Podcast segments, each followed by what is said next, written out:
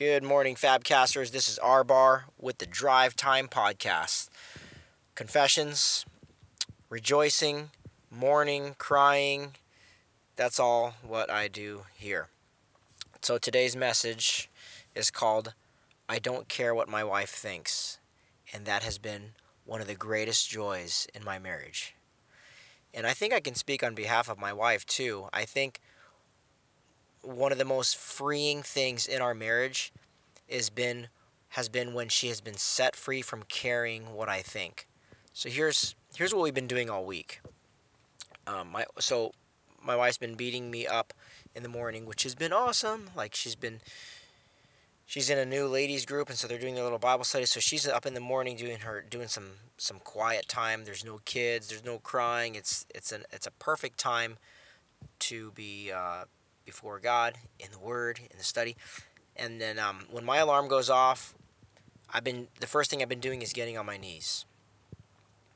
My my for the majority of my marriage, I've cared way too much about what my wife has thought.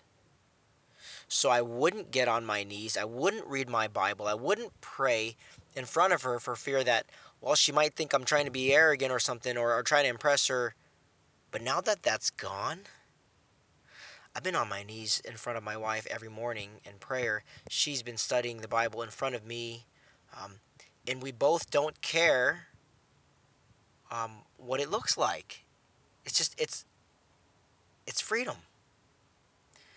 And um, I, I can't tell you how many guys that have, that I've taken through the, the walk to freedom, doing life together, the, the, the certain steps to freedom that, that God has designed within gospel centered community that, that now that they've been set free, they say, man, I, I really want to go back to, to church and, and during the music time, during the worship time, I want to raise my hands, but, but like my wife's never seen me do that before. So it'd be kind of weird. So for a couple weeks now, I've been reluctant to raise my hands.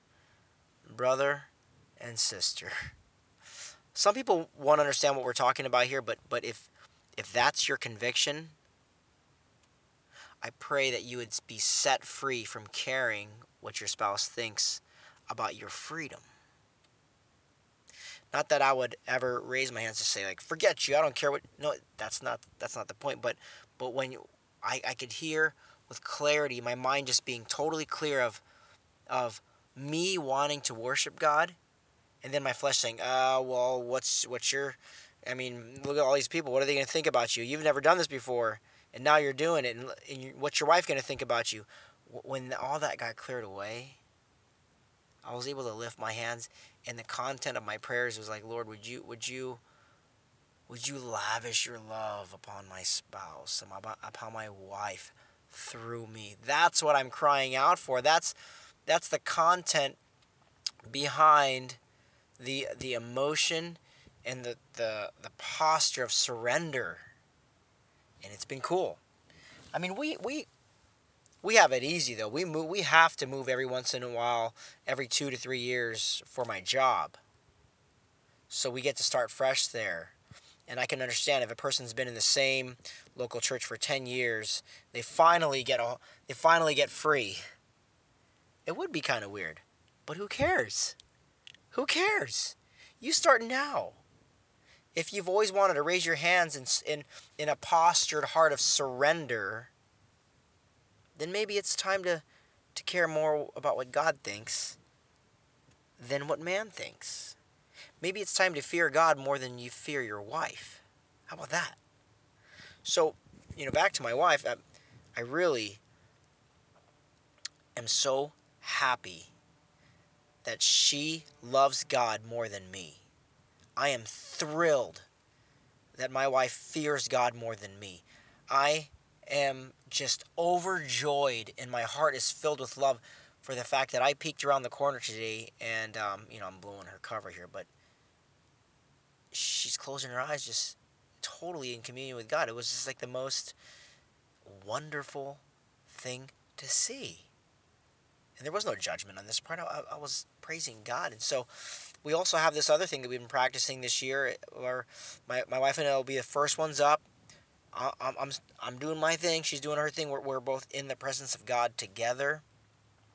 And uh, whatever whatever kid wakes up first, they usually mosey on into the room, uh, crusty eyes and bed hair, uh, just straggling in. We say, "All right, you're the first person. Come here, come here."